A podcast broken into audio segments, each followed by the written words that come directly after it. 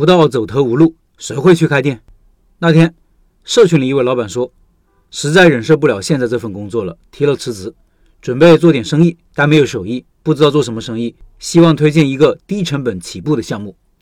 因为这段时间刚好拜师学艺的项目就是包子，所以我说可以考虑学习包子做早餐，摆摊卖包子，投资几千块钱就可以起步，回本快，早上哪里人多就去哪里，位置好找，早餐选择少，包子就是最大众的早餐品种，刚需，无需考虑有无市场，几乎是无风险创业。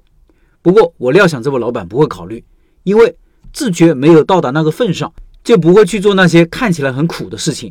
要不是被逼得走投无路，谁想摆摊，谁想早起，谁愿意受苦受累？做早餐一直给人的感觉就是辛苦，利润低，不到那一步绝不做早餐。我觉得这里面有一部分事实，也有一部分是偏见。事实就是做早餐就是要早起，这个是由这个生意的性质决定的，你的作秀时间差不多就是要跟别人倒过来。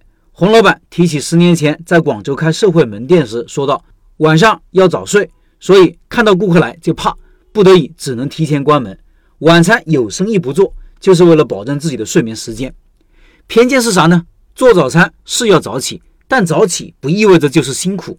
如果你晚睡熬夜同时还要早起，那肯定辛苦。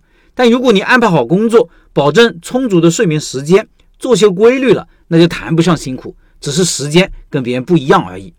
去除偏见，其实很多人怕的可能不是早起，而是害怕改变。年轻人习惯了熬夜加晚起，要改变成更健康的早睡加早起的作息时间，可能比登天还难。觉得早餐利润低也算是偏见，甚至也是我一直以来的偏见。包子有面有肉，定价又低，毛利肯定低吧？真没想到可以做到 70% 的毛利。包子群里还有多位其他的包子老板，毛利都差不多。正因为早餐的性质和大众对它的偏见，所以洪老板说，做这行的基本都是上了一定年纪的人做，进来人少，竞争相对就小。也因为进来都是大叔大妈，他们的见识和知识都比较有限，竞争就进一步减少。你只要愿意沉下心来做，脚踏实地，赚到钱并不难。回到案例，人是不是一定要走投无路了才奋起直追呢？事情是不是一定要到了无法挽回的地步才下决心改变呢？这肯定不是最好的做法。更聪明的做法是主动选择，主动改变，积极接受挑战。你主动了，你的对手事情就被动了，难事就容易了。相反，你被动了，事情就占了上风，容易的事情也会变难。我当年上海首次开店失败，店转出去后手里还有一笔钱，我可以选择继续在上海开一家店，让自己面子上更过得去，毕竟留在上海一直以来是我的梦想，我对家人朋友也会有个更加漂亮的交代。但最后还是主动选择改变，回到一个5线小城市，开启了一个6平米的小店。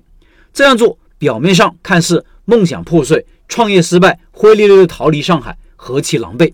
但此时那些虚头巴脑的面子哪里有这么重要？我要的是给自己休养生息，我要的是低成本低风险起步，让自己从头再来，让自己东山再起。